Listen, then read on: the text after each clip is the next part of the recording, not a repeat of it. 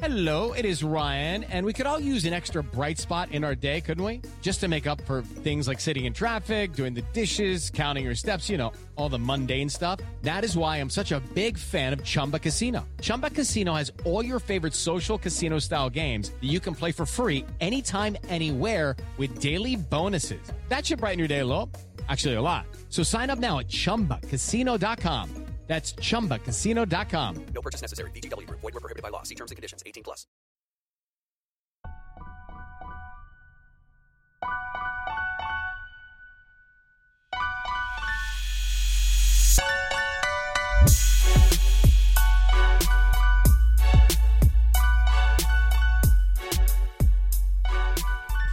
All right, what is going on, everyone? Welcome to another episode of Bro History. It's Henry Zamota and Danny Abdeljabbar. What's up, my friend? How are you? Chilling, man, as per usual. How about yourself? I'm doing. I'm doing okay. So, did you hear about Vladimir Putin wants to clone ancient horse lords, the Thraki? Yes, I did hear about that, and and it is fucking fascinating, and I can't wait to talk about it. so the Russian government, and I'm really surprised that Rachel Maddow hasn't picked this up yet, but the Russian government, they're planning on cloning Dothraki warriors from Game of Thrones right. and amassing them on the border of Russia and Ukraine so they can go in and they can uh, start raping and pillaging the Ukraine. Well- and the, that, that Dothraki horde is going to uh, tear through Ukraine and then it's going to hit, um, you know, countries like Lithuania and Estonia and make it all the way to Western Europe where they uh, are one army. And hopefully they don't actually link up with the Unsullied warriors with the Daenerys Targaryen. Because then that will I don't think it's going to go down issue. that way, man. I honestly, I honestly think it, you're, you're. I mean, the Dothraki horse warriors were great, but right now, I mean, like, yeah, you saw the the final battle with the Dothraki. They're basically just cannon fodder, right? They're going to rush out just like they did at that final battle, right? Poor And- leadership. Yeah, just poor leader. They're just going to rush out into Ukraine. and They're going to get mowed down by American weapons, and then and then the Russians will step in later. You know, it's just cannon fodder. Well, well, you're underestimating them because they have the ability to regenerate. Because that episode, the long night or battle of Winterfell, Yeah, the- when yeah. they all seem to have perished in some misguided charge with flame swords. Seriously. Just terrible tactics, by the way, the way that they line that up. If you guys know that episode of Game of Thrones, possibly the worst display of medieval tactics I think that's ever been The worst display of military tactics. military period. ever, ever. Yeah. It, it was just you could have found one dork on YouTube who could have thought of a better way to do that. A better battle episode. plan against But, the whites. Um, they, you know, even though they all seem to have perished in the very beginning of that battle, they seem to have uh, revived right before they sacked King's Landing. Yeah, at least some of them. They them. all still alive. they, they were all there. Like they seemed like they were back. They were back. Yep. So I think that you underestimate that ability. Um, all right, so uh, not actual to get too off track on that.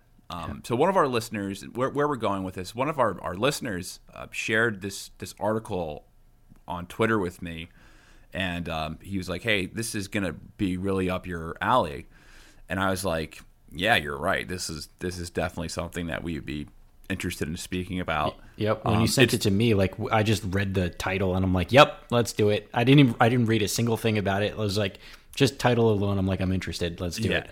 And it's the perfect story that lives in the crossroads of what we talk about, and Mm-hmm. it's it, it basically sits in the intersection between you know modern global politics, um, ancient civilizations, and then um, add fringe propaganda to that as well. So, in the Russian Republic of Tuva, which is in southern Siberia, there have been these um, archaeological excavations. Um, Tuva in the past was and still is is home to The Republic Um, of Tuva. That is. yeah the Republic of Tuva is home to I guess the descendants of their of nomadic type people. It's more Asiatic and less Slavic looking the people who live there. And this this area was ruled by by Mongols for a long time, and it was also part of China for a couple of hundred years. Tuva actually didn't become part of Russia until like around the 20th century, the early Right. 20th century, right like prior to World War One. Mm-hmm, mm-hmm. But these excavations that are going on are of these tombs of Scythian royalty. Yep. And this article was just released from um, ancientorigins.com, and it seems to have been syndicated to some other outlets as well.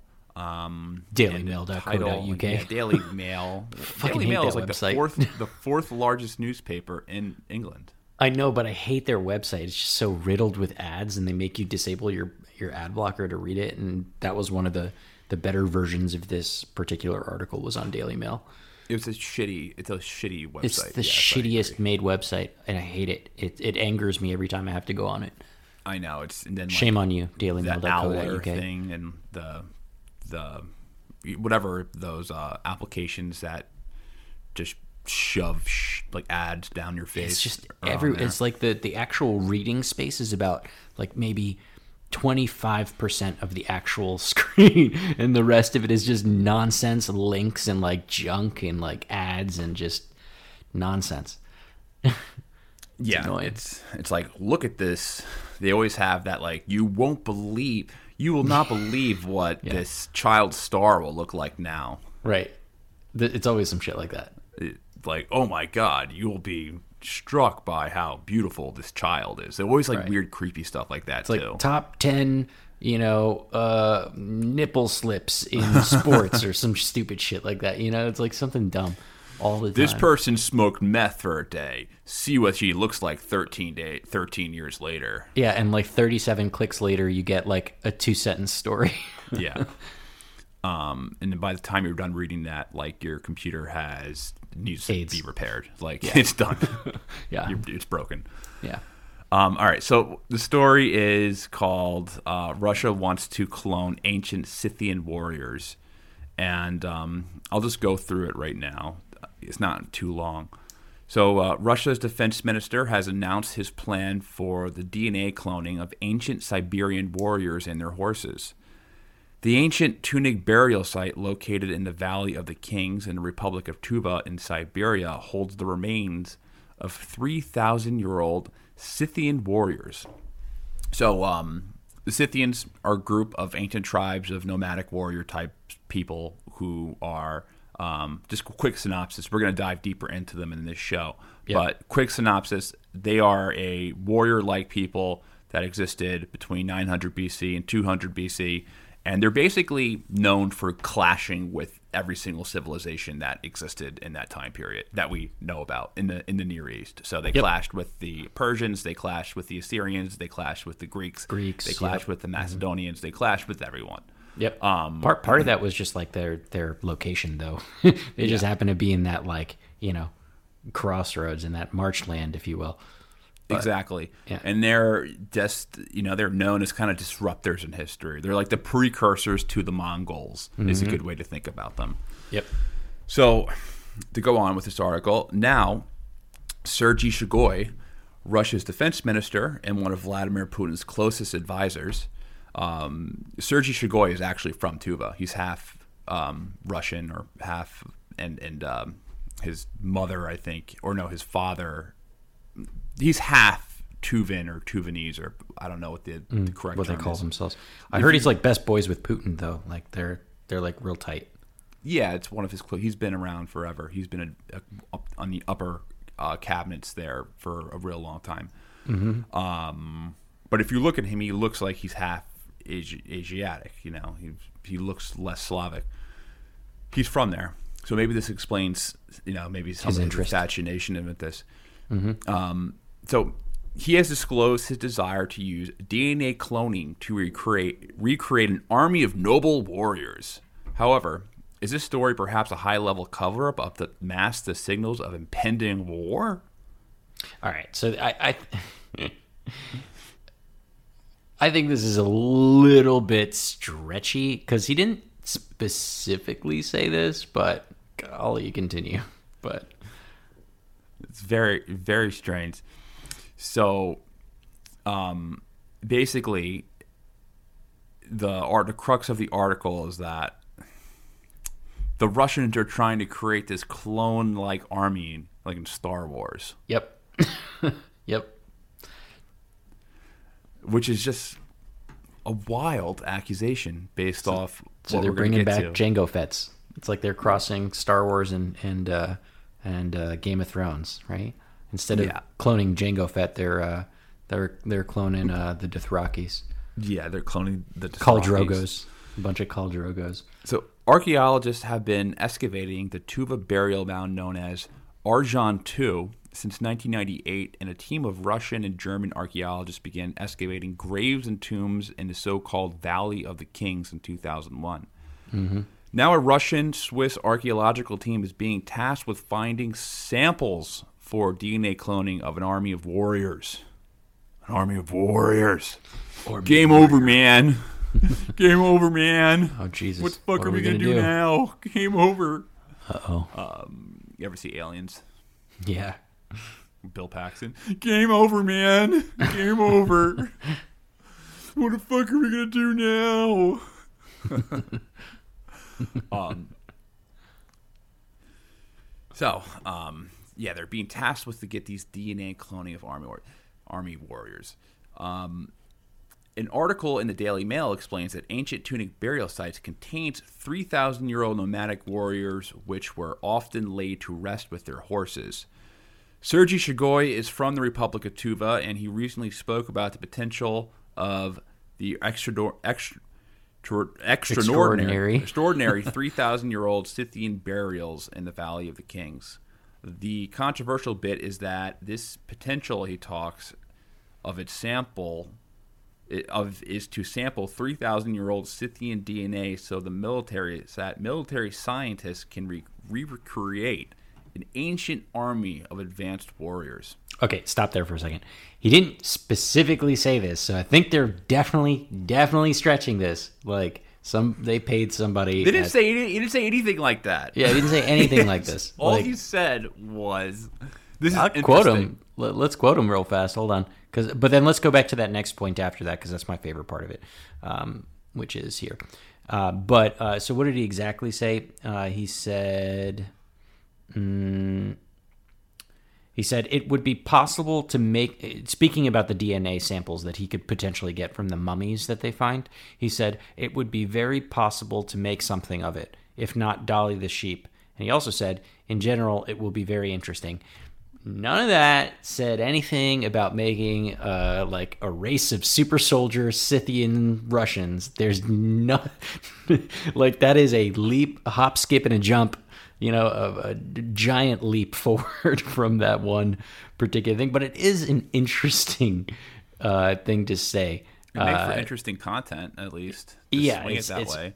Speaking of interesting content, this next bit I really like a lot. So this this part of the article I, I thought was hilarious. Yeah, according to the report in the Unilad three years ago, when um, Shoigu initiated the Russian-Swiss archaeological digs, he called in a quote modern day shaman so as the excavations did not anger the spirits because God forbid you know, when we're trying to make our Russian Scythian clones, we anger the spirits Well, that's just that'll be the courtesy. undoing, you know. that's common. That's common courtesy. Like if you're digging up body, if you're digging up remains of people who are laid to rest, archaeologists when they're when they're in um, when they're digging up sites and they discover burial grounds, um, and then they figure out where like tombs are or where people, you know, if they'll find a symbol and like, oh, that's a, that's clearly a tomb here, they'll stop poking at in those areas because they don't want to. They don't want to dig up dead bodies. That's they know it's kind of disrespectful. And No, little- they do want to dig up dead no, bodies. I know, but they they don't want to dig up all of them. You know what I mean? Like they want to get one of them, but they don't want to continuously just like dig up all these people who are laid to rest.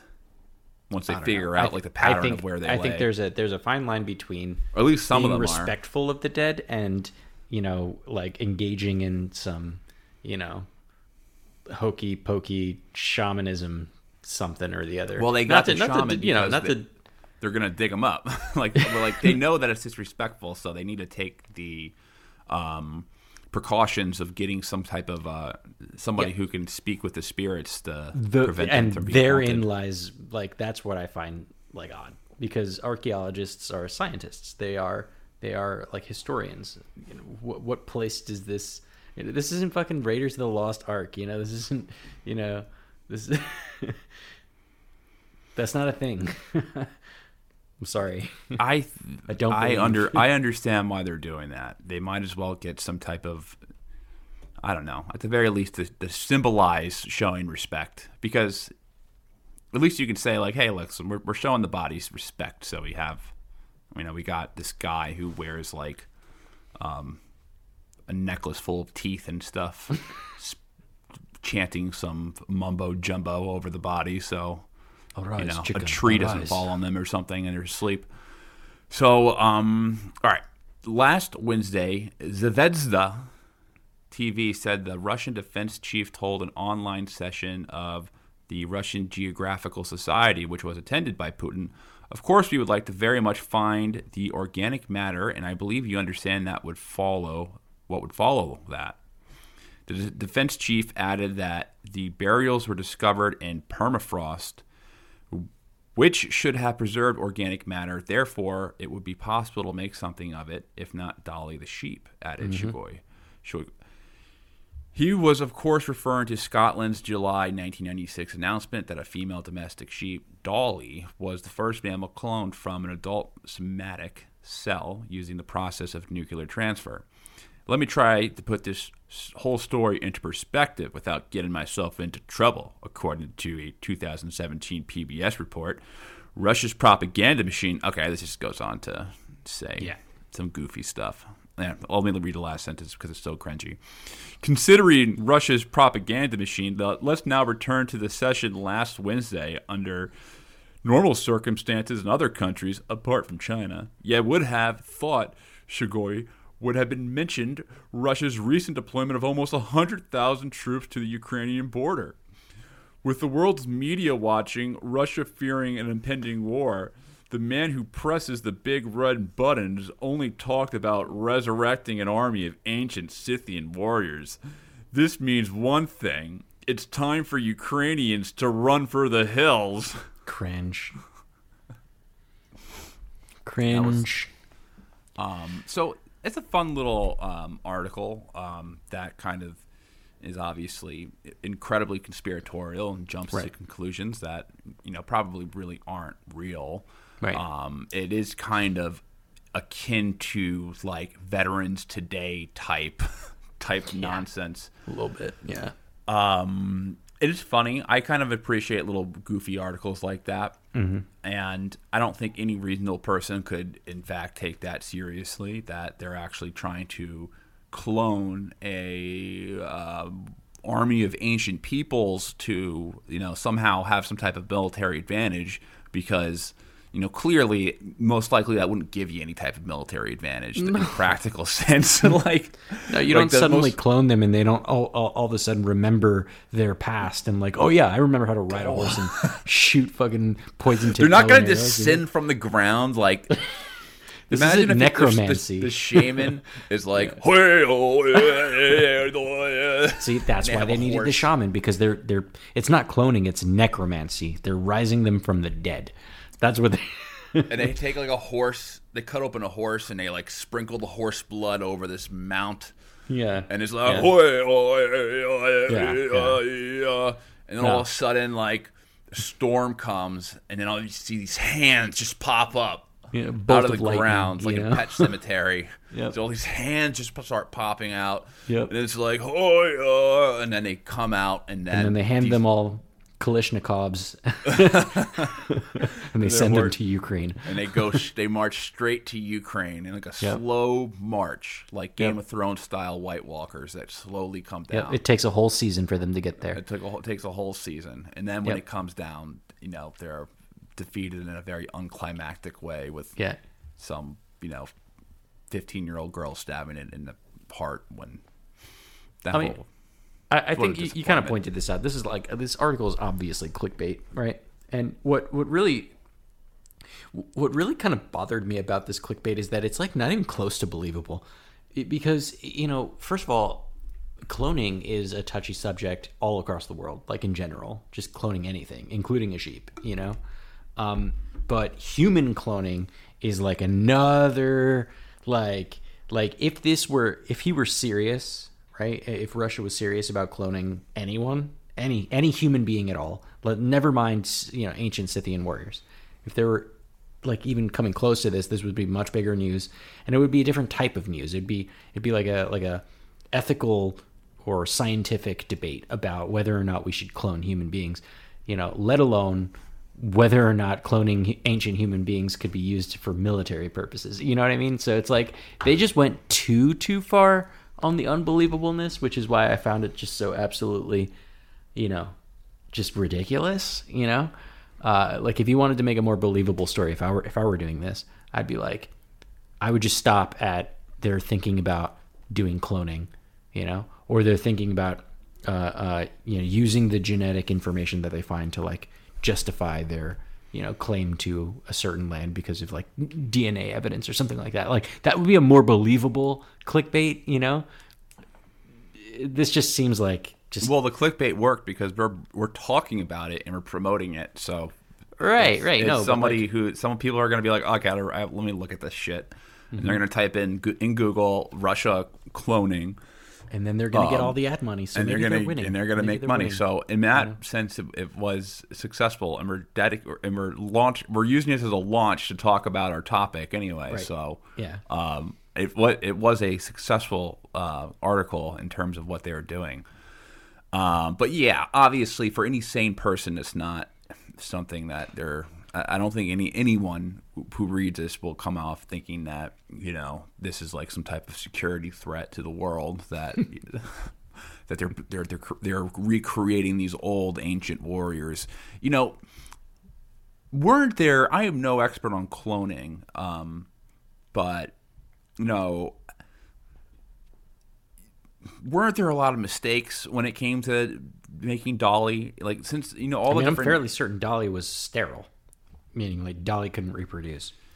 Well, a lot of the a lot of the moral because I, I guess they they cloned Dolly from the nuclear whatever process fusion process. Not, not to be confused with like nuclear power, nu- like a nucleus, you know, the Nucleus. nucleus of of a uh, of a sheep's of Dolly the sheep's you know embryo, and then they basically did some fancy fucking science shit and was able to figure out a way how to uh, inject the genetic material of itself into its own embryo, thus creating a perfect copy of itself. And then, since Dolly, uh, Dolly's mother was a, a female, it was able to then carry that that cloned version of itself to term. Well, isn't one of the big moral dilemmas with cloning uh, ancient peoples is that we know that there's going to be mistakes made in that process, and Well, it's, going- it's not even just exclusive to ancient people. Like I was saying before, it it, it this would extend to cloning anyone. You know, like yeah, if if we but want especially to clone you, especially you know, or- ancient people. Like you know, there's a debate in science. I don't know how serious a debate is, but there's a debate about cloning Neanderthals because we Mm-hmm. could probably do it, but it would. We don't have the nucleus that it would require to. Um, we'd have to do it by a lot of experimentation, like how when. Or- Um, yeah, and then there's ethical like issues with that because you know you might need to terminate a bunch of like unviable, you know, clones. You'd have yeah, and you'd have a Neanderthal that you know. We're, we're not talking about you- like like aborting a fetus. We're talking about like maybe it, it is it is like quote born, but it's like fucked up in many ways, and then you yeah, it had, do you let know, it suffer or do you euthanize it? You know, and then that's like the ethno- ethical questions around it. You know, and then we don't know what physical uh, or you know what their intellectual power will be um, versus like a Homo sapien. You know whether they'll be smarter or if they're considered mentally retarded by our standards, um, or if they you know, are considered to have there some could also type be of biological concerns, right? Maybe they they are, you know, uh, um, they could be harbingers of disease, right? Uh, or perhaps you know they could be extremely susceptible to our diseases, which is probably more true, and then they just die pretty much immediately. You know, So again, there's a million ethical concerns about cloning in general, and I think one of the more interesting ones is like you know in the same region they're trying to like get mammoth um, DNA and like clone a mammoth with Asian elephants, and like try to bring back the woolly mammoth, you know, but the same same set of of you know issues is present, but you know on the other side of that argument there. Uh, you know, it's it's possible that we could utilize cloning technology to unextinct animals that we are artificially driving extinct. You know, like the white rhino, as an example, just recently went extinct. We could maybe bring them back. You know, or you know, the dodo bird. Apparently, those fuckers were tasty. You know, so. Uh, you know, there there could be ways for us to, to you know bring back ecosystems by using cloning technology, but you know, again, this is all a, like a wild ethical and scientific debate that's going. On. You know they made a movie about this, about what? about what, what we're This talking about. Really, I didn't know that. What was that? Jurassic Park? Yeah, life finds a way. Um, yeah, it was a it was a big hit back in the day. Yep. Well, the first one was good. I don't know. What's your opinion on Jurassic Park beyond the first one? I find them all entertaining in their own respects, but none of them will live up to the first one. Yeah, I agree.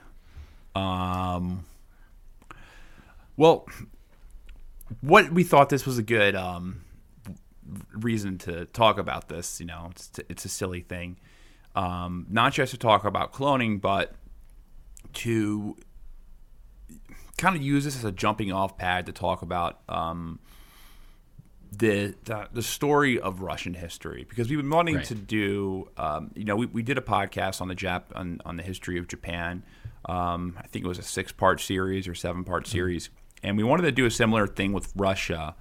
And um, we're going to do it a similar format. We're not going to do it straight like we did before, just like seven continuous episodes of, of Japan. We're going to like kind of fit them in between. But we wanted to use this as an opportunity to talk about, you know, who the hell was living in Russia thousands of years ago? Right. Kind of like because that's a very ancient- unclear thing. I, you know, we always assume that nation states are um, constant. existed in perpetuity. Yeah, they existed in perpetuity. That their lineage goes back many thousands of years. So when you say, "Hey, what was ancient Russia like?" or "What was Russia like?" Um, you know, two thousand years ago, and you're like, "Okay, well, what what were the ancient Russians like?" Well, what did ancient? You know, there wasn't a Russia. Come to find out that there wasn't.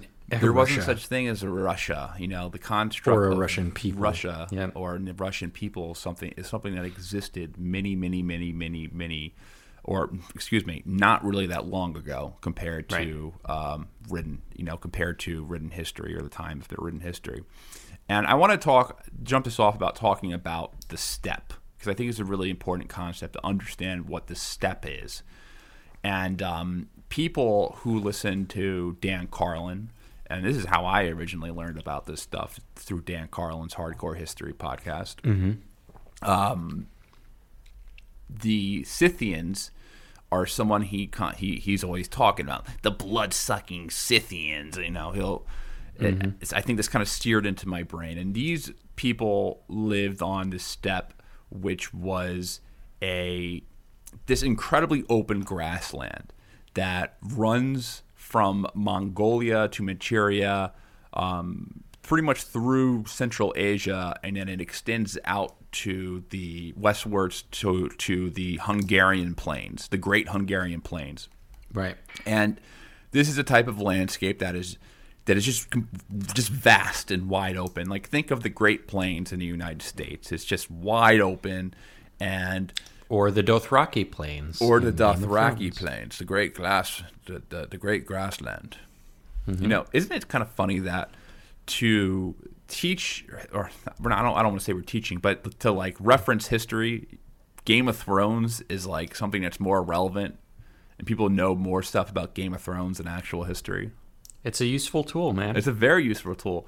Well, that's because George R. R. Martin he based a lot of Game of Thrones or the Ballad of, or uh, Song of Ice and Fire off things from real history. History. You know, Yeah. he so the um, Dothraki are kind of like an they're a combination of the Mongolians and the Scythians and the and the Huns, like these people who lived in these Mm. but also areas. the Native Americans and things like that. Yeah. Yeah, like he combined that. That's what they're based off of. They're supposed to represent these nomadic horse warrior people that you know were traveling in these large plains and were really scary and would clash with these these civilized, um, you know, these pockets of civilization. It's not Now- a terrible way to think of this, you know. I think it's a it's a helpful, useful tool, but it's not. It's obviously, you know, the, the real history is not exactly. They're not exactly Dothraki, but it's it's a it's a helpful starting point. Yeah, it is. There, it is a helpful starting point. Um, but what makes people, and um, you know, I, I think what ultimately kind of steers a culture um, to, to the way it is is the geography. You know, what where Right. where do they live, and what kind of conditions do people have to live off of or live in? we talked a lot about this actually in our uh, on our episodes of ancient China and how like the geography kind of dictates the types of people and the cultures and, and like how they live uh, just just based around the geography. A lot of that has you know direct influence over that. It is Ryan here, and I have a question for you. What do you do when you win? Like, are you a fist pumper? A woohooer, a hand clapper, a high fiver. I kind of like the high five, but if you want to hone in on those winning moves, check out Chumba Casino. At chumbacasino.com, choose from hundreds of social casino style games for your chance to redeem serious cash prizes. There are new game releases weekly, plus free daily bonuses. So don't wait. Start having the most fun ever at chumbacasino.com. No purchase necessary. VGW Group. Void were prohibited by law. See terms and conditions. 18 plus. I'm Jane Perlez, longtime foreign correspondent and former Beijing bureau chief for the New York Times. I've been a foreign correspondent in lots of places Somalia, Indonesia, Pakistan, but nowhere as important to the world as China. I mean, China is not dropping anti democratic paratroopers into Montana. But of course, we did see things like the weather balloon slash spy balloon riveting the whole country for a week. This is Face Off, an eight part series in which we'll take you behind the scenes to key moments in the tumultuous US China relationship. We'll speak with a diplomat, a spy, a tech reporter, a US admiral, even Yo Yo Ma. Plus, my pal and noted China historian Rana Mitter joins the conversation. We'll look at what's driving the two nations apart and explore whether anything can help bring them back together. Face Off launches April 9th. Yeah, and the steppe is is like the major influence on on this type of nomadic culture because there's you, you, this is not a place where you settle. You know, there's nothing to really settle on.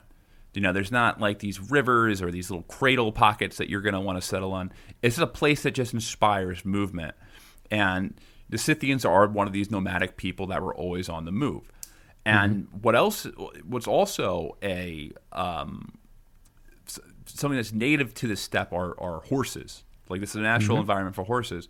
Something that's interesting, and I gotta really, I have to repost this. I think I'll repost this for our Patreons after this because I think it would be kind of a nice, um, kind of a supplementary podcast to us. But when I first started, when we first started doing Bro History, um, I had an interview with Dan Flores. Dan Yeah, I don't know why I Flores. Oh, yeah, I did an interview too. with Dan Flores, and something that he, something that Dan Flores told me, or what's in his book, is that horses were actually native to the United States, not the United States, but they were native to the Americas, because we all, you know, the story of horses in America, we all tend to think that We brought them over on ships and we shit. brought them over on ships from Europe, but actually horses were first native to, um, you know, the the Great Plains in, in the Americas, and they actually traveled and migrated to Europe when we were all connected, and then they they went extinct in the Americas, and then they came back from Europe.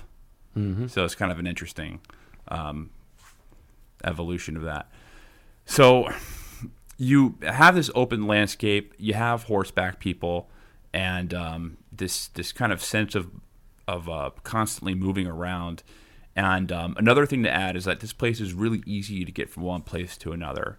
Oh yeah. So- wide open spaces. I was listening to this lecture by a archaeologist named um, Barry Cunliffe, and um, the way that he explained it is that if you go, if you got on your horse in the Great Hungarian Plain at the beginning of spring, you, and if you were traveling at a very normal rate eastwards, you would end up in Mongolia before winter. Mm-hmm.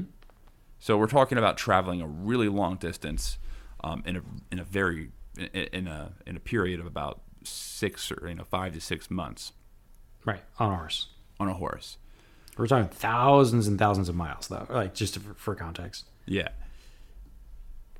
So you're able to get from place to place very travel different land, from landscape to landscape very quickly.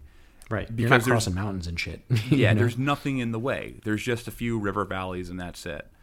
And another thing that he was talking about in this in this lecture was the gradient, the steppe gradient, which which which was real interesting. Um, essentially, it's weather from the west. It would come across the Atlantic Ocean and bring moisture, and as weather moved east, it would gradually drop its moisture. So ultimately, what you get in the western steppe, you would get these green pastures. So um, the Great Hungarian Plains in the in the Pontic steppe in Europe, it's like this you know beautiful green pastures. And then on the flip side, on the east, the further east that you go, you get these um, drier, colder steppes. So, for example, the Mongolian steppe, where you know where the the Great Horde was from, their native steppe was very dry and very cold. So there's this tendency tendency to always be moving to the west if you're from the east. yeah, for greener pastures. That's where that comes Literally, the grass is greener on the other side. Mm-hmm. So you get this flow of people over thousands and thousands of years who are going from east to west. Right. and ultimately all these horse people they would always end up they would end their journey in in the great hungarian plains you know the, the last very edge of the steppe because these are horse people and unless they kind of assimilate into some other civilization you know they're they're uh, they're not able to really thrive in another environment Also, there's like some natural boundaries that'll prevent them from moving easily with just their horses. Yeah. Well, that's exactly. So they can't really they can't really go anymore when it starts getting more wooded and there's more fo- rivers and you know mountains, and then there's also like seas and shit. You know, so like Yeah, like Western natural stopping point. yeah, like Western Europe. There's a lot more. Uh, the geography is a lot more conducive to you know creating like these larger metropolises. You know, the reason why Paris was such a great city is because it's by a bunch of rivers and stuff like that, and it's able to connect different parts of the country and become this centralized hub. Um, so they they stop when a when the steppe runs out. Right. Um, Now, in the Altai Mountains, which is a mountain chain located where Russia, China, Mongolia, and Kazakhstan all meet, um, you start. This is where you start seeing these predatory type nomads, the Scythian type people who originated from this area, Yeah. and let. Good. yeah, and th- these Scythian, these more aggressive ones are, you know, the ones who spread out across other areas and started conquering shit. Yeah. Um, and, and, and I think we should probably pull it back for a second, and just talk about the Scythians because, you know, like the, this, this whole bit is like, you know, started about how the Russians are trying to clone the Scythians and, and, and the Scythians are a steppe people, but I think they're pretty fucking fascinating in general. So I think it might be worth just like looking at them specifically. So, you know, you kind of pointed out already that they're nomadic people that ranged on that Eurasian steppe. Uh, just as a reminder, they're they're estimated to have been around around the 9th century BC to the 4th century BC, but they really came up in the historical record, uh, you know, around the time of Herodotus in the 8th century BC. And Herodotus, Bring it back, Herodotus. yeah, we're we're always going back to Herodotus. It's our favorite like historian, our favorite historian to talk about on this podcast. And man, this guy really him and just- Plutarch, you know. him and Plutarch. But man, Herodotus has just, I mean, he's called the father of history for a reason. The Right. fact that we reference him in like half of our episodes about something. Yeah, I mean, anytime we're going to dip into the ancient, you know, ancient history of something, we're probably talking about Herodotus, and and you know, he's troubling source to be honest. He, he's for the Scythians, he's probably one of the only sources to be honest, and we'll talk about that in a second. But um, you know, Herodotus has four separate possible origin stories for the Scythians in his writings. Um, but really, three of them are trash, and one of them is probably right. Uh, so I'll tell you all three. I'll, the, I'll start with the trash ones, and then I'll tell you the one that, that probably makes the most sense. Um, so the first one, the Scythian legend. It's a Scythian legend about themselves, where uh, their first king, some guy named uh, Targitaus, uh, apparently he was the child of the quote sky god and the daughter of um, and and a daughter of the Dnieper, which is a river near Smolensk, Russia. Which, fun fact, not too far away from Pogorov, where Russia is amassing troops. By the way, um, so apparently he's a he's he's a they started from a sky god and a river. That's where they come from, according to one of Herodotus's legends. That he's just uh, he's repeating a Scythian legend about themselves which is obviously like you know it's akin with a lot of the other creation myths that we've talked about on the on the show you know from you know ancient egypt or you know even sumeria or japan or or china or literally anywhere where they're just talking about some kind of like you know divine you know, heritage. So clearly not a historical record. Um, another one uh, he got this from a pontic greek legend uh, so, so stories that the Greeks were telling about Scythia, uh, and they told about a story of a different first king of Scythia, and his name was Scythes. Um, and apparently, he was the child of Hercules and a monster named Echidna, who was like a snake woman thing who lived in a cave. So, I don't really know how. I don't know why uh, Hercules put his uh, put his dick in that, but apparently that's where Scythia comes from, and also probably why they're so nasty because you know they're strong like Hercules, but they're also a monster like Echidna. It's weird, weird story. You know, it's funny Um, because I was actually uh, I Wikipedia searched Hercules the show today, the '90s Uh-huh. show. I don't know what made me think of it, but I was, I don't know. You were thinking about those- that? Yeah. Oh, Every once in a while, I start thinking about um, Hercules and Xena Warrior Princess for some reason in the shows that came out of that time period. Kevin Sorbo. That was the that was the peak of his of his career. That's how Right- I right got there. because I saw Kevin Sorbo on Twitter. I got I saw Kevin Sorbo on Twitter. That's how I uh, fell in that rabbit hole. And I, was I like, almost Kevin don't even Sorbo. want to know what he's talking about on on Twitter. I feel like I'll be disappointed what. With Kevin Sorbo and You're not things that gonna he talks. like what, You're not gonna like it, like his takes. I'll just I'll spoil I'll I'll spoil it for you. Yeah. So I'm, I'm just not going to read that because that'll ruin my childhood because I remember watching him. Don't do what I do, man. I don't read any things. I, I try to stay away from celebrities and what they say because I don't want like the. Sh- if I Mm-hmm. Yeah, like don't a want show the or something, to, to ruin it. Yeah. I don't want their politics to make me To ruin the them, show. To ruin the show. So I just I stay Yeah. away. I feel that. Anyway, here's here's another story um, from Herodotus about the Scythians. Uh, so this one apparently he got this from a Greek bard who traveled through the area through the steppe, uh, and apparently this bard said that they the the Scythians originally lived in the south of what's known today as the Ural Mountains in Russia, and then they got into beef with like another Central Asian tribe uh, that were probably cannibals, uh, and also got into beef with some like one-eyed Cyclops people who fought with griffins. Uh, that story is super fucking weird. I don't know what to make of that one. Um, like you had me up until you know the one-eyed Cyclops people, uh, but um, apparently there was some beef with them, and that's that's where they came from. I don't know.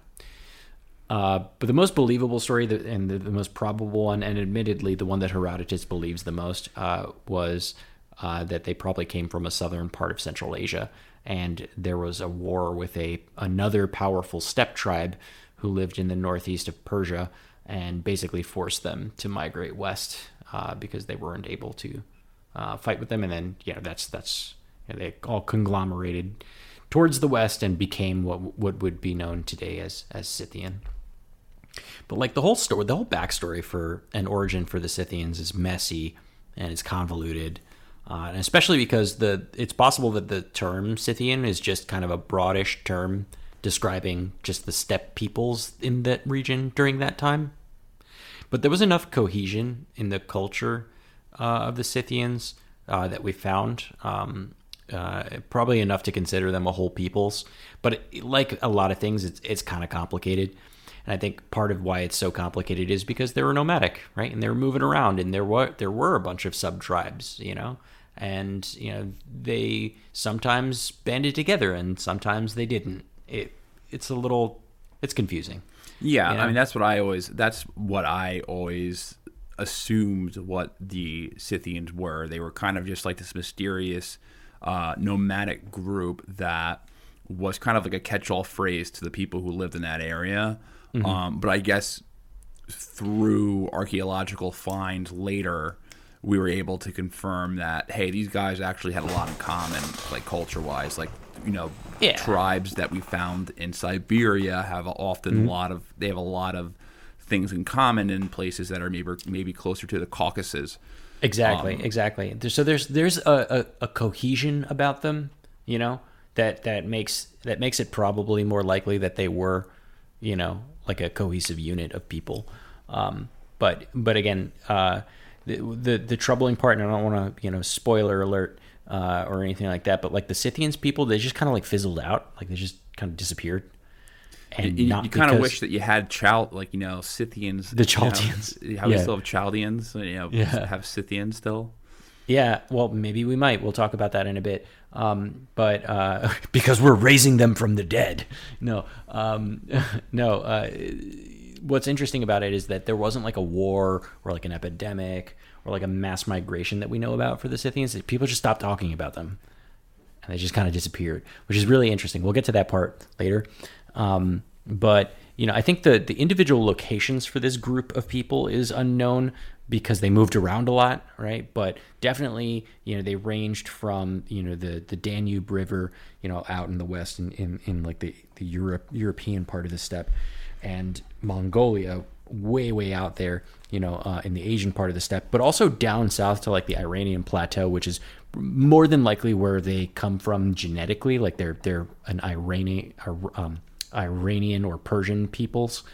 Uh, so it, it, um, the general consensus is that they ranged over an extremely broad territory, which obviously would present you know some interesting uh, variations among even among the, the Scythian people itself, right? There would probably be like these are the you know Mongolic Scythians and these are the you know Danubian you know, Danubian Scythians and so, but they all spoke roughly the same language apparently. So Well, if you look at a map of like um, just the ancient empires in you know 500 BC or so, like 600 BC, the, you know the old old time, you'll always see that you know everything that's not a civilization is kind of like mapped out as Scythian. Like oh, every just everything north of like you know uh, Yeah, the like, Sumerian uh, or the everything north of Greece. Empire. Yeah. Everything no, north of like the Black Sea, just like Yep. Scythian. Yep, that's Scythian. all of this. Yeah. Well, well, I mean, it makes sense though because that's where a lot of our going back to Herodotus, a lot of our um, people who are familiar with with them from from again the Dan Carlin podcast. Um, you know, Dan, Dan Carlin did a three part series on called King of Kings, Right. and it's about the the rise and fall of the Persian Empire, essentially. So he goes through the rise of Cyrus the Great, and then he goes, you know, to Xerxes, and then he goes to ultimately the um, the fall with with Alexander the Great conquering it. But he talks a lot about like how you know Cyrus the Great's initial clashes with the Scythians, and how Cyrus, you know, Cyrus the Great's death was actually a result of him fighting a Scythian pr- princess, uh, like a Scythian, Yep. pr- like a, a female warlord. Yep, wi- who fought. Mm-hmm. poetically he was trying to marry himself off to to Yeah. make some type of an alliance. Yep.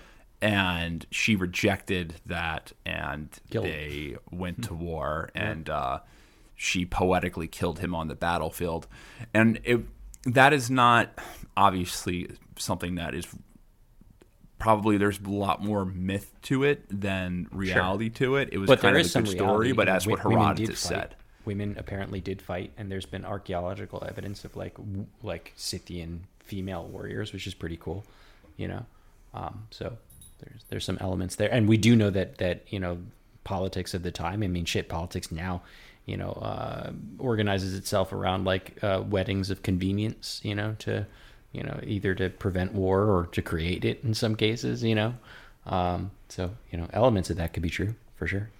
No, I, I think that it was just a convenient story to, to teach something because ancient historians, they're there there's there's things that are corroborated from Herodotus that um, that we can confirm are true. They're like, oh man, Herodotus got something right about you know how you know Scythians that were in current day Palestine or something like that Right, as an example.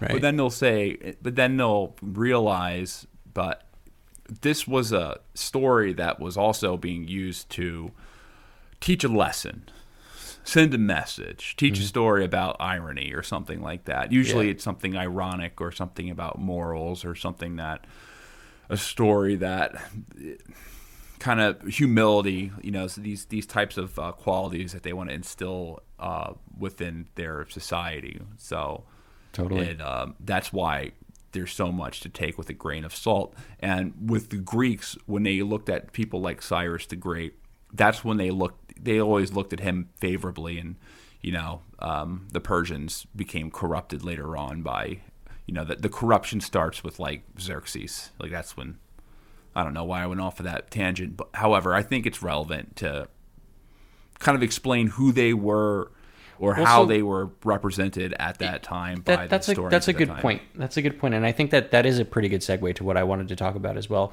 You know, because uh, a lot of what we know about the Scythians is like secondhand accounts, right? Like from Herodotus, etc., um, or from these stories. You know, um, from like say the Persians, you know, things like that. And oftentimes, you know, they dehumanize the Scythians, and and like the trouble with the Scythians is they didn't write shit down, like so we can't read their firsthand accounts of things. So you know, oftentimes we get this kind of um, very um, superficial uh, description of of you know the Scythians and what who were the Scythians like, and oftentimes it was very negative, and because they were uh, a warring people, or at least you know uh, they were they had warriors, right? So uh, I think I kind of want to return back to the geography again and talk about the steppe a little bit more in relation to the Scythians because I think it helps kind of understand who the Scythians were really, you know. So we talked about how that geography plays a big role in the in the types of cultures that spring up, you know, like I said on the on episodes of China and in this particular steppe region, like you said Henry, th- this this geography really lent itself well to nomadic culture and particularly animal husbandry and that that part is pretty important, you know. Um Animal husbandry. You mean like marrying animals? we went over this already. I don't know. It just sounds like that. yeah. it just sounds like that in English, like animal husbandry. It just sounds like, oh, now they're marrying, now Sheep? they're marrying animals. Yeah. no, that's not that's not it. It's raising animals basically, raising Yeah, cattle, sheep, you know, horses, know. things I like that. It's a funny word. But th- it's important that that's what they do, or that's at least their primary economic model is animal husbandry, because you know, like uh, put it into perspective. This is the idea. The idea was that as the seasons changed, right? You mentioned, you know, that you could go from, you know, uh, uh, from the, the the western part, uh, the European part, to you know Mongolia from spring to before winter, right? So it would take you not not a super long time. And so the idea was as the seasons changed, people would move around the range. Uh, looking for quote greener pastures, so to speak, you know. Um, so remember that part of these the areas that these people ranged across, you know, was Siberia, where it's fucking cold as shit, you know. And so they'd go someplace warmer during the winter, uh, and they would come back in the summer months. And oftentimes they would come back because they would just be following the animals that they were hunting, you know. um, because the animals would move back and forth in that same kind of pattern. Um, and so they'd take their the horses that they would raise and the sheep and the cattle that they would raise, and as they would move back and forth across the steppe, they would interact with and trade with more settled people along the way, right? And so this influenced pretty greatly, you know, their culture, but definitely their art uh, a lot. Um, for nomadic people, and this is kind of the trouble of being nomadic. There's often you know these like goods or you know materials that you can't really get your hands on because you're on the move all the time. But on the flip side, there's always an opportunity for you to trade because you have things that other people don't usually have. As an example, furs, you know, uh, you know, leathers. These things were in high demand pretty much everywhere, and you know, a steppe, a grassland, is the perfect place to raise animals, right? So they were able to mass produce furs and leathers and hairs and wools and things like that. And these are all things that settled people who don't have a giant grassland to raise all these cattle on, you know, uh, didn't have. So it was pretty mutually beneficial. And also, an interesting dynamic, which still kind of goes on today, is that they were trading with, um, at least from the accounts I've saw with them, heard about them uh, trading with the Greeks. Yep. They would trade like, um, you know, they're raw goods, they're you know, they're raw materials, Leathers, wools, you know, rope from, you know, uh, horse hair, things like that. but they would trade it with they would trade it for finished goods. So, Yep. like what the Greeks would give them in return are things like They um, build them like, here's a shirt, a you know, shirt or here's some armor, you know? or armor or swords, Right. Or wine, which is a, was Well, was they loved wine. That's that's actually a that was a bit of their um the, what I was reading is that they they had a really like fetish for wine and they would often like almost bankrupt themselves by giving away all of their wares for more wine. Like that was a big it was a big cuz you know they don't sit around and they don't do it and once they got a taste for it it was just like What What's interesting though is that I feel like there's almost kind of like a level, like a spectrum with these with these ancient cultures, um, especially with like. I feel like there's like more areas that you have like a greater degree of uh, of uh, like Scythian like culture, like the like our Macedonia, for example. Um, you know, it's not really Greek, or I, I guess you can Not argue all day. You can argue all day about you know whether Macedonia or Macedonia, Greek whatever you want to call it, was thing. was Greek or was it its own thing? Was Alexander the Great Greek or was he Macedonian? Did he hate Greek culture? Did he, you know, you can debate about that all day. But one thing that's not debatable is that they use cavalry up there in Macedonia. use horses. They used horses, and they were exposed to that type Horse of people. horse mm-hmm. people type culture, and it was more spread out and less mountainous, like it Yep. was down in, in Lower Greece. And they just had greater exposure. It, it was kind of like a blend, a blend of like you know civilized, ta- like you know smart Sedentary tactics and heavy lifestyle, infantry and right. stuff like that, with you know the wildness of Of the horse um, people. of the horse people combined, and you know, um, you know, I think it's what it, It- it- what made them so effective. For sure, and, and it, it actually worked both ways too, right? Because on the one hand, like you said, uh, the Macedonians were definitely influenced by the horse people in that respect. You know, you can definitely see so in, in the military uh, warfare style of, of Alexander the Great. Um, but it also worked towards the Scythians too. One cool bit was that you know Scythians loved gold, you know, and gold things, and they used a lot of ornate, you know, gold jewelry and art, and a lot of like like you know they would make these like uh, olive branch like golden olive branch crowns that looked like like a roman you know headdress. But that was actually kind of common among the um among the scythians. Um and they would adorn their weapons with gold uh and you can see a lot of actual like greek styling in some of the scythian artifacts that have been found in some of these digs. And you know there's a lot of debate on where they come from. Some some of them definitely were probably created by greeks for trade with the scythians you know? Like as you mentioned like they would often sell them finished products. Um, but also there were still there were still some evidence ones of, of scythian artifacts that were just straight up mimicking greek style right? So they were actually creating their own ornate, you know, uh, uh, idols and and artifacts and and and jewelry uh, by themselves, but that mimicked Greek style. So like it, it worked both ways, you know. Um, and their clothing, things like that, you know, were were often mimicking Greek styles. Um, and I think the widespread discovery of these types of artifacts really shows you how interconnected the Scythians were with their neighbors. One fun fact that I found out was that some artifacts that showed Scythian styling, or at least can be connected with Scythia, uh, have been found as far as Korea and Japan. Did you know well, that? that makes sense. I mean, that, that sounds that sounds uh, very believable because Yeah. the range of travel that these people lived within stretches from the west towards, you know, Manchuria. Yep. Manchuria is right over there by China. Yep. Or by Korea. it's just wild how far out that gets and like how trade. how the Scythians, you know, they they made a small little impact on on those like you know far eastern you know uh, um, cultures, and I think more importantly though that these artifacts de- depict the type of culture that the Scythians had. You definitely see a lot of war symbolism. Uh, and uh, something you'll find a lot is a horse, like a guy riding a horse with a spear or a bow and arrow or something like that.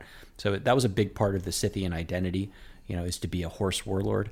Um, both inside Greater Scythia and and the, their neighbors thought of them as like horse warlords, and that's obviously a you know product of the geography, right? That's that's how they grew up. That's how they learned how to defend themselves. That's how they, you know, economically how they provided for themselves. Um, but there's also this interesting, like, big theme of three major symbols that show up, and one of them is a bird of prey. Uh, another one is a horse or some other mammal, especially with like um, hooves or uh, antlers, and the last one would be a wildcat, like a big, like a leopard or something like that.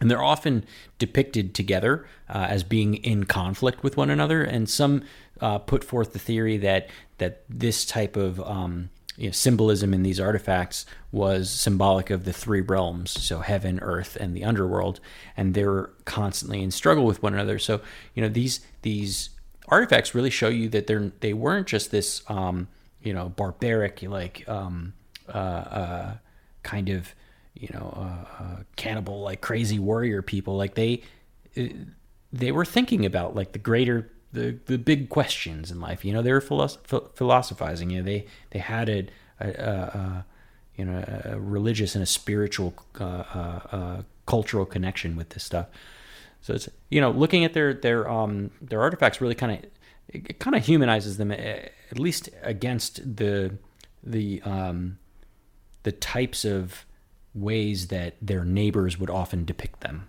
Does that make sense? Yeah, that makes sense. I mean, even the Dothraki, they had their little uh, redeeming spiritual qualities, That's true. or did they? a, true. Uh, I say uh, a Dothraki wedding with only three deaths is a boring affair. so I was just going to say, like, you know, all, all of this is, of course, just a theory because the Scythians didn't write shit down. Um, but lots of other people wrote things about them and they left us clues in their artifacts. And so here's some interesting stuff that I learned. Um, so, Want to learn how you can make smarter decisions with your money? Well, I've got the podcast for you. I'm Sean Pyles and I host NerdWallet's Smart Money Podcast. On our show, we help listeners like you make the most of your finances. I sit down with NerdWallet's team of nerds, personal finance experts in credit cards, banking, investing, and more. We answer your real-world money questions and break down the latest personal finance news.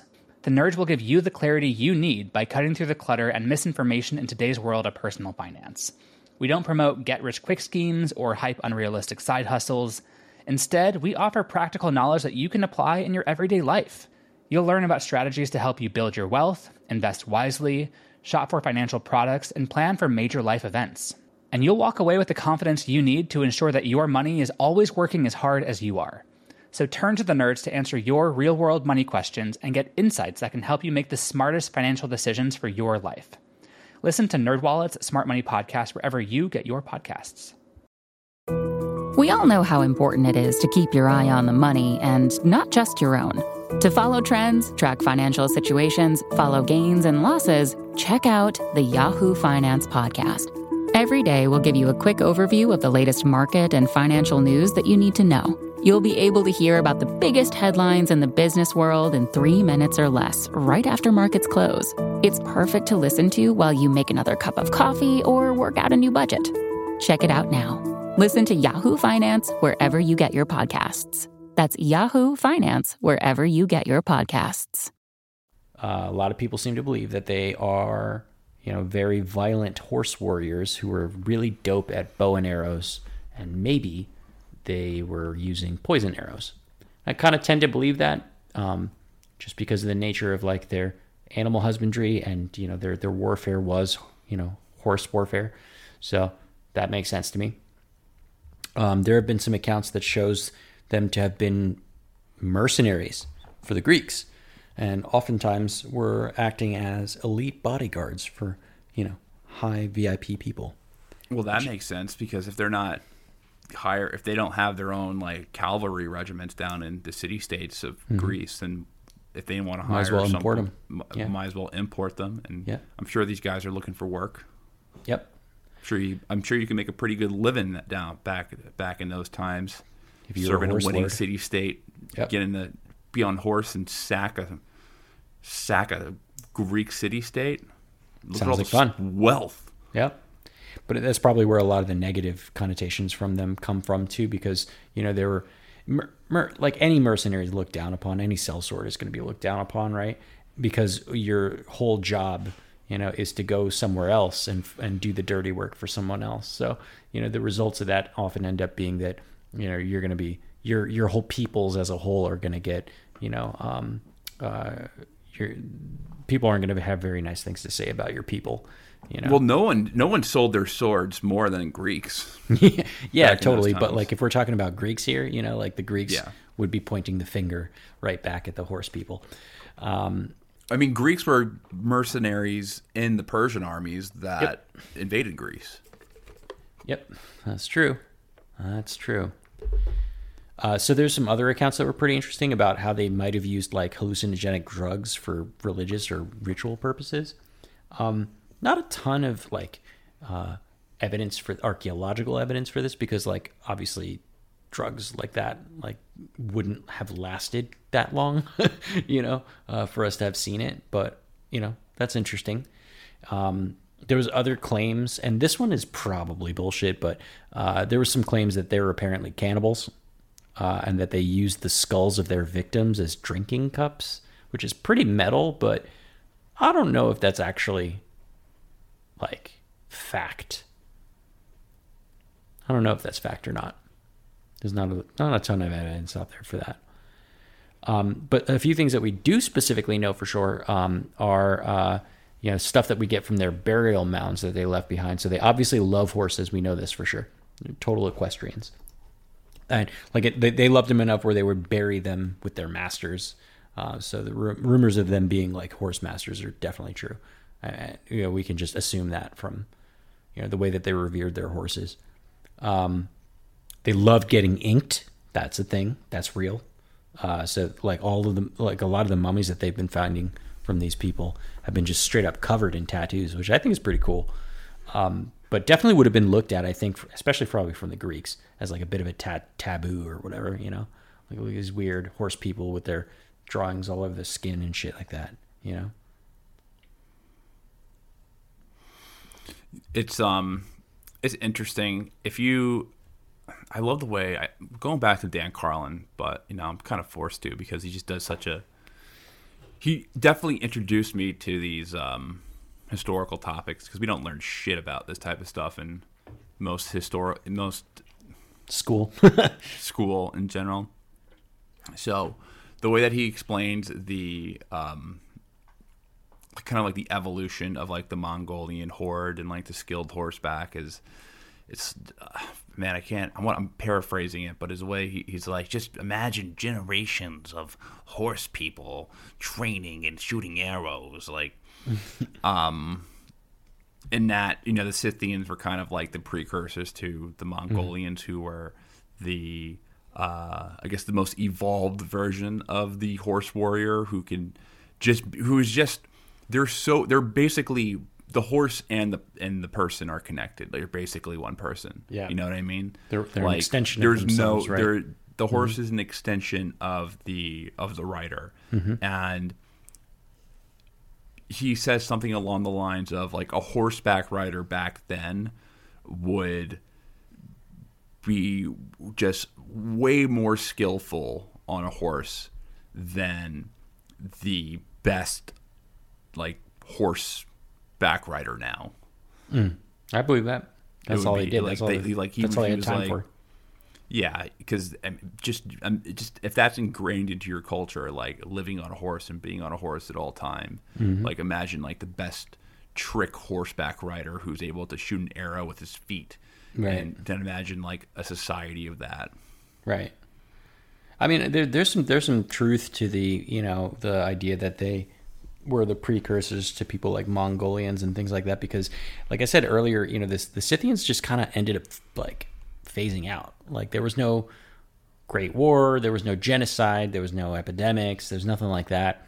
People just stopped talking about them, and it's it's very likely that smaller tribes within uh, you know the greater Scythia uh, probably you know gained prominence and and you know those peoples were assimilated. Like specifically the Sarmatians, which I want to talk about a little bit. Um, they ended up they're one of the the sub uh, uh, sub-Scythian tribes, and they ended up gaining power. Uh, and it's possible that just the rest of the Scythians just assimilated to that group, or maybe they all moved. You know, nobody really knows. Um, you know, e- even the more i- interesting bits of this is that there have been some interesting, like nationalist pseudo origin stories. Uh, I don't know if you heard this one. You know, well, you know, uh, th- there's this whole like 30 minute documentary that I was watching before this uh, about a theory that's like it felt like a little, little bit like Ancient Aliens to be honest, but it was by like these Russians from like these Russian universities and things like that, and they're basically making the, the case that Russians, or at least part of the Russian, you know, uh, heritage, is actually just Scythians by another name, right? Yeah, I've actually heard that as well. Um, Right. So I have read stuff about that. There. So there's like a lot. This is really esoteric stuff. I just Right. to just start by saying that. Yeah, like there are be like a few people who are like understand who understand who like know about this stuff and read this stuff, including myself. Like Mm-hmm. Right. I'm not speaking on behalf as an expert. I'm just saying this is ver- a very esoteric type to- topic, like the Right. topic of like Eurasianist and things like that. Yep. You know, like kind of the schools of thought thought in Russia today. Right. They take root back from like the early 20th century. Mm-hmm. Um, but this kind of relates to like the, the Eurasianist, where it's like you see th- there's like a interest in all the countries in like Central Asia and the Right. Eastern Sphere banding together.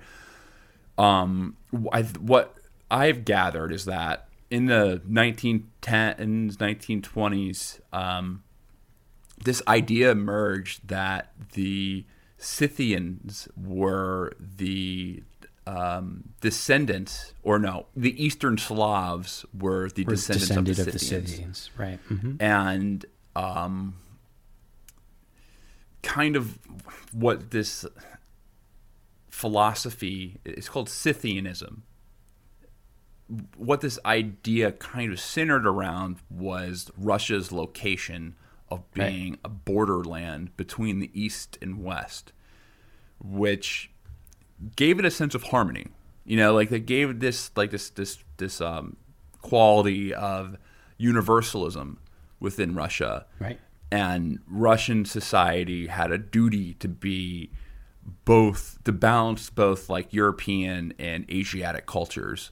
Mm-hmm. Um, that's kind of like the probably not a great explanation of what this was. Well, but it's the uh, best. No, it's it's it's pretty good, and and I don't know if you heard about this one, but I found out through you know reading about the Scythians because, like I said, the the, the Sarmatians uh, eventually kind of superseded the Scythians. Right, they're the ones that came after, uh, and they ruled in the steppe area, but they were mostly on the west side of the steppe, um, in the European areas, and uh, there is also a Polish Lithuanian, you know, almost pseudo origin story that posits that the Poles and the Lithuanians are actually the direct descendants of the Sarmatians. And that is called Sarmatism. And I want to bring this to you and say that maybe you are a horse person in the same way Hey. that I am a sea people. we be figured it out. Henry. That's where we come from You're a sea person and I'm a horse person. Yep, I'm a sea people I and you're a horse identify more person. as a sea person, though. I, I'm I'm a, I'm a big. I love the beach and swimming and stuff. Yeah. Um. So I, I d- identify as a sea person. I'd like to think of myself as, as, as if I could trace my origins back, and if I discovered I was a sea person, I'd be like, oh, that's fucking awesome. yeah. yeah. But I don't know. Being a horse person is pretty cool as well. Yeah. I can. I rode a horse once in my life, like at a bullshit ranch when I was like twelve. Yeah. Only time I've ever been on a horse ever in my life, so it doesn't come natural. and I remember having issues getting on it. Like I was like, "Oh fuck, I can't get on top of it." Embarrassed. and like the rancher was kind of hot, and I was embarrassed in front of her. I was like, "Oh Yeah. man, it's embarrassing." just a poor excuse embarrassing for this hot chick who's teaching me how to ride a horse. Oh yeah, Um, dude, this this Sarmatism, like this like ethno-cultural concept, i- is actually pretty fucking fascinating too. Like maybe we'll have to talk about it in a different episode or something like that. But it's basically like this whole idea that was trying to like galvanize the Polish and the Lithuanian, you know, peoples as like having come from this Indo or Iranic descent, you know, uh, which is fascinating. And, you know, it shows up in like their armor. It shows up in, you know, in the Polish armor, in the Polish like garb of the day, you know, um, like th- there were so many, so many like inroads on that. And it's, it's kind of, it's, it kind of reads a little bit like, oh, um, it's a little culturally co-opting but at the same time it kind of makes sense because you know they idolized the Sarmat the Sarmatians as like these like horse warriors and like Polish cavalry is like a thing you know like the the Polish cavalry was a, like a like a and, and the Russian cavalry is a big thing Haven't you ever heard how you stopped the, the Polish cavalry? oh god here we go how You just stopped the carousel.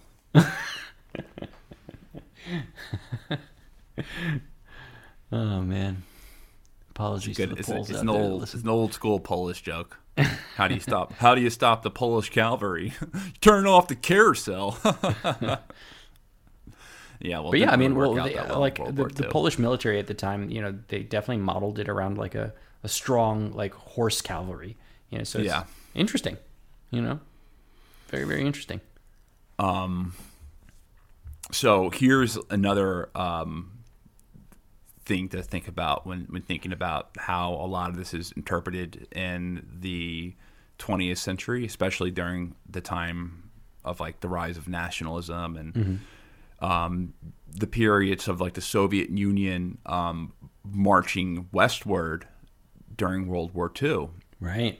is that a lot of people, a lot of people like in the Czech Republic for is a really good example, and Poland is a good example. A lot of these countries on the periphery of Eastern Europe, who are kind of Central Europe, a lot of the countries that don't, now, you know, kind of wanted to get in NATO right, who who wanted to get in NATO right away because they did Right. not want to get into some type of Warsaw Pact ever again.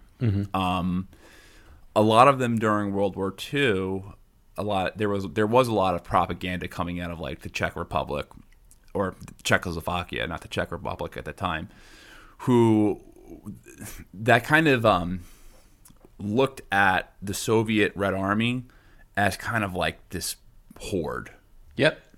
this this this horde that was going to really just Scythian conquer horde. everything on their way Yeah. there and and honestly like I would have hoped to God I was liberated by the United States rather than the Soviet Union. Like Yeah. if, in that if I'm in that predicament, like, Hindsight being shit, 2020, Man, yeah. you are sh- shit out of luck. Like fuck. Like yeah, the Nazis are gone, but like man, I really wish it was the United States that. But now I'm going to the- starve. but now I'm going to have you know have a secret police monitor me and all this stuff.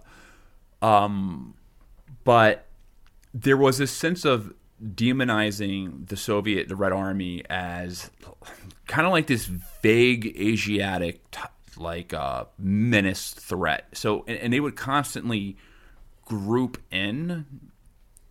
They they group in like different kind of like exotic cultures to kind of play up the threat. So they'd be like, oh, the Mongolians and Georgians, and you know, even though a Mongolian and a Georgian are are probably couldn't be further apart, Right. Um, ethnically and you know, pro- language, linguistically, Culturally, yeah. culturally. But they would group them in together just to kind of add to that kind of horde mentality, almost like how Herodotus would explain what um, the great Persian armies would look like on their way to Greece. You know, they'd Right. be like, oh, they'd have like you know tribesmen from Africa with, you know, the horse people. You know, they'd name like every single culture that existed, and there would be warriors from it. They kind of had that same. Uh, um, rhe- rhetoric or uh, they, they kind of propagandized the uh, Red Army the same way, where it was just Right. like this grand Eastern army, and they tried to play up the Asiatic part of it, Right. um, to make it more To make them uh, different. to make them more different and, and Oriental and scary Mm-hmm. um, to to the- to the West. You know what uh, this really reminds me of? Genghis Khan, Moscow. That song? Moscow, Moscow. Moscow, Russland ist ein schönes Land. no. uh, dude, because like if you look at the like the main like dancer guy, singer, whoever he is, right?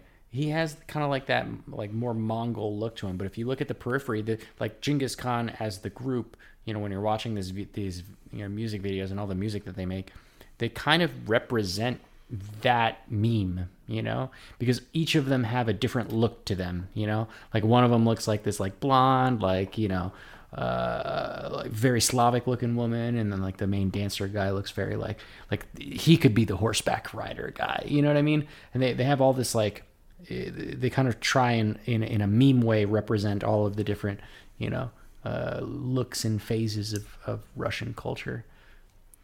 That is that is interesting. Um, something else I've actually read about Scythian. There's I, I can't I forget where I read this, but there's um, something to be played about Scythians, or there's like a theory that the Scythians def- culture defeated the Mongolian horde. Like it was like Scythian culture that I've heard that before. Um, I don't know. Have Oh, that's you ever heard anything like that? Well, I know that they were um, that they did uh, fight against um, uh, uh, uh, not the cons. Uh, it was um, fuck. Who's the horse lords that they? it wouldn't have been the actual Scythians because they had ceased to exist by No, the the- time that Mongols. no, and I'm talking about along the, actual uh, the Scythians. The Huns? No, not the Huns. Yes, yes, Oh, the Huns? the Hun, but uh, there's a specific Hun. The Attila the Hun? Attila the Hun. Thank you. but yeah, the Huns are another example of that. What that steppe? Those steppe people that just kind of uh, moved. Europe has been invaded so many times.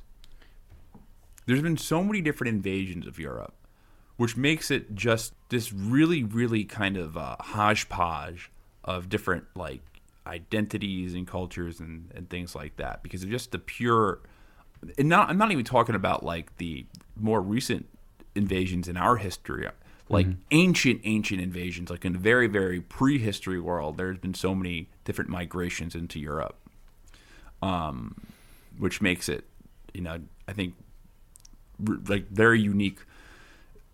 Um, now here's something else. Going back to, I'm probably going to by the way, it was it was the Sarmatians, but as you know, the Sarmatians were the, you know, the the the folks that came from the Scythians, or at least the ones that superseded them after a while. But same same idea. Scythians Um, fought, uh, Sarmatians fought the Attila the Hun and beat him back.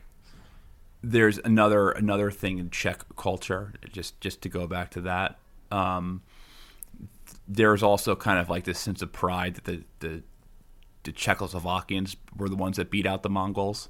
Um, you know, everyone wants to take credit for something like, "Oh, it was us who beat them. It was our ancestors who be defeated, who expunged the Mongols out of Europe." Um, it's all all interesting stuff. What else do you have to add? Um. Well, I mean, just kind of going back to the original like article that we were talking about earlier. You know, all of this information that we've been talking about have been basically coming out of the archaeological evidence that we're getting out of these Scythian burial tombs, and um, you know, these are these are all in the you know uh, Russian and Ukrainian areas, and their the burial sites are called kurgans or c- castles in Russian. Um, and you know what what I think what's important about this is that there is this. Well, first of all, the Siberian permafrost is able to you know keep well preserved all of these mummies and things like that, which is you know thankfully is why we're able to learn so much new stuff about it. But you know, it brings us to the original topic, you know, uh, that Russia's could be cloning the Scythians for some weird ass reason. Very likely, you know, this is just a bullshit, you know, clickbait uh, article. But you know, what I think is I find fascinating about about the whole situation is that the Scythian peoples, right, uh, inhabited the same land as what what we would now uh, understand the Russians and the, and the Slavic people generally to inhabit. And they kind of just disappear and they also pop up in in this like you know ethnic mythos of the slavic people in that area. So you know i find it fascinating that that you know in this moment where we are legitimately you know uh, having you know, some tensions you know with russia especially on the ukrainian border that that we're now getting an opportunity to revisit you know their history and and like think about and learn about you know the the potential places where they came from. You know because i think it's you know, it's it's very interesting that you know the, the the whole region is a bit of a tinder pot right now. Yeah, and um, I have a think shared origin you know? And, and what the goal is on one of our next episodes. Um, we want to do. We want to go back and forth. Um, you know, tackle modern stuff as well as hit the historical stuff as well. But I think the next logical step to explain some of the differences and, and just like an overall kind of historical context that I think most people should know about this area of the world is, is probably going into the Kiev the Kievan Rus, um, Yep. which is the first state that emerges in that area, the first like s- place that we would consider a state, which emerges Right. around um, you know 800 900 AD, so a thousand years after the Scythians are, are have ceased to exist. Long gone, No, right? there's an Mhm. argument of who they are and what their combination are, but essentially it's like an, you know the Vikings, it's Norse pe- people from Sweden and people from finnish people Finnish yeah. people and all these different people, you know, create. A But maybe some Scythians. And maybe some Scythians, but I think that is a topic that we need to hit Yeah. um, on another episode because that will open up a whole new can of worms. Uh, I have. I just want to just warn everyone to watch out for clone armies, and maybe we should start cloning our own armies to Yeah. combat that. Maybe we should start cloning like like comanche or something Comanches. like that, you know? Ooh, Yeah, that would be badass. interesting. yeah That would be a good episode of Deadliest Warriors, the show that we were talking about the other day. yeah yeah totally clone the comanches, Comanches and have them fight the scythians who'd win Yeah, let's let's. Well, who's our who was the deadliest Native American tribe in North America? Was it? I mean, I think I think any of our tribes would probably lose though because we don't they didn't have iron weapons at that time. Hmm, that's true. That's true. Well, I mean, we'd have to even the playing field, right? Wouldn't we? Like, because you wouldn't put like you know uh, an American soldier today against you know uh, a horse warrior because the American soldier would win because they have guns, right? So like if you were going to fight two two people from different time periods that have different like technologies, wouldn't you just have to either give the the um, Native Americans some you know iron weapons or perhaps maybe increase their numbers? I don't know. Who knows? To make it a fair fight Yeah, it would be an interesting uh, TV show concept. Um, all right, that's all. Everything I had to say. yep same All right. Um, thanks again for uh, joining us for another episode of Bro History. If you enjoyed the content, you can get more content going to our Patreon, uh, Patreon uh, slash Bro History.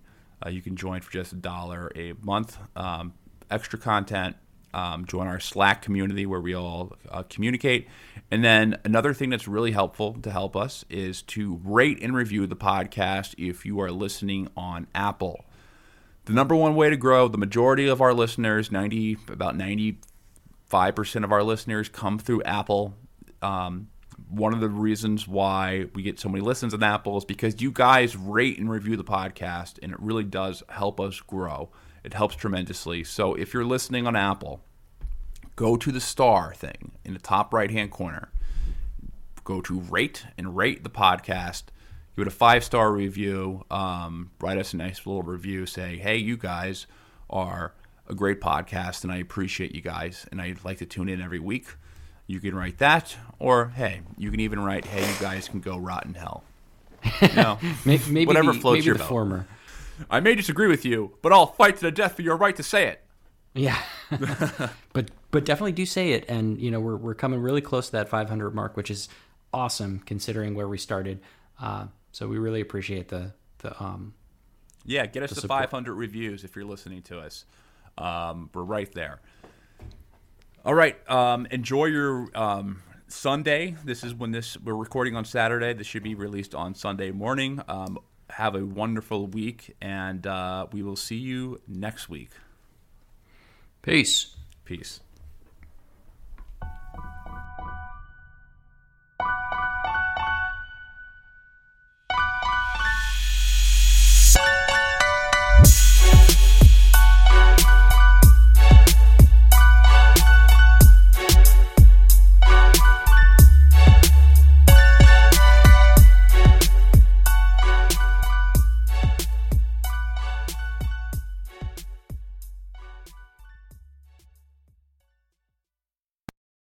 Victoria Cash. Thanks for calling the Lucky Land Hotline. If you feel like you do the same thing every day, press 1.